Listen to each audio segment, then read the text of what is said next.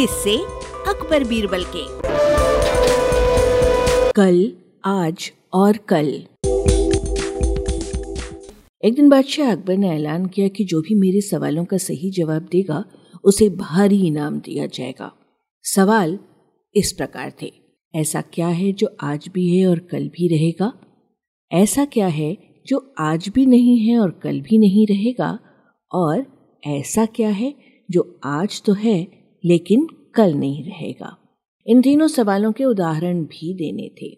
किसी को भी चतुराई भरे इन तीनों सवालों का जवाब नहीं सूझ रहा था। तभी बीरबल बोले, हुजूर, आपके सवालों का जवाब तो मैं दे सकता हूँ, लेकिन इसके लिए आपको मेरे साथ शहर का दौरा करना होगा। तभी आपके सवाल सही ढंग से हल हो पाएँगे।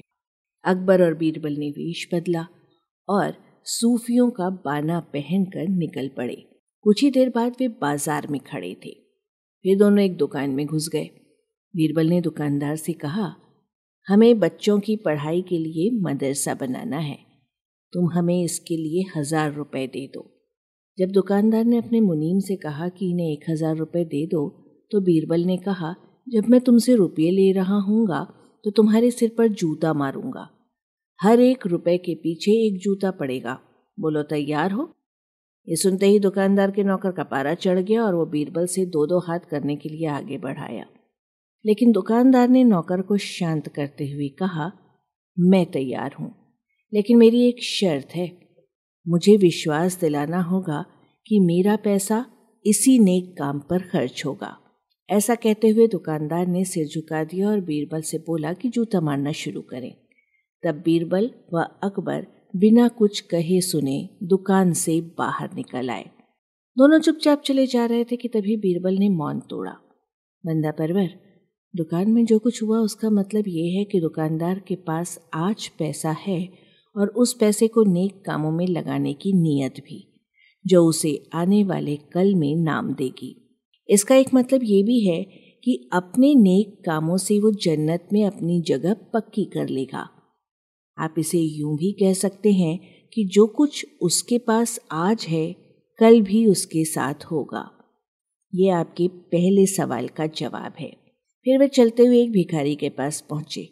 उन्होंने देखा कि एक आदमी उसे कुछ खाने को दे रहा है और वो खाने का सामान उस भिखारी की ज़रूरत से कहीं ज़्यादा है। तब बीरबल उस भिखारी से बोला, हम भूखे हैं, कुछ हमें भी दे दो खाने को? यह सुनकर भिखारी बरस पड़ा। भागो यहाँ से जाने कहाँ से आ जाते हैं मांगने। तब बीरबल बादशाह से बोला, हुजूर, ये रहा आपके दूसरे सवाल का जवाब।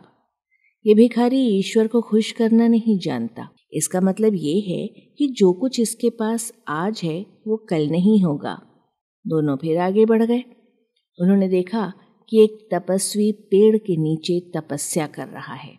बीरबल ने पास जाकर उसके सामने कुछ पैसे रखे। तब वो तपस्वी बोला इसे हटाओ यहाँ से। मेरे लिए ये बेईमानी से पाया गया पैसा है। ऐसा पैसा मुझे नहीं चाहिए। अब बीरबल बोला, हुजूर, इसका मतलब ये हुआ कि अभी तो नहीं है, लेकिन बाद में हो सकता है। आज ये तपस्वी सभी सुखों को नकार रहा है, लेकिन कल यही सब सुख इसके पास होंगे। और हुजूर, चौथी मिसाल आप खुद हैं? पिछले जन्म में आपने शुभ कर्म किए थे, जो इस जीवन आप शान शौकत के साथ बिता रहे हैं। किसी चीज़ की कोई कमी नहीं। यदि आपने इसी तरह ईमानदारी और न्याय प्रियता से राज करना जारी रखा तो कोई कारण नहीं कि ये सब कुछ कल भी आपके पास ना हो। लेकिन ये ना भूलें कि यदि आप राह भटक गए तो कुछ साथ नहीं रहेगा। अपने सवालों के बुद्धिमत्तापूर्ण चतुराई भरे जवाब सुनकर बादशाह अकबर बेहद खुश हुए। वाचक स्वर संज्ञा टंडन। कॉम की प्रस्तुति।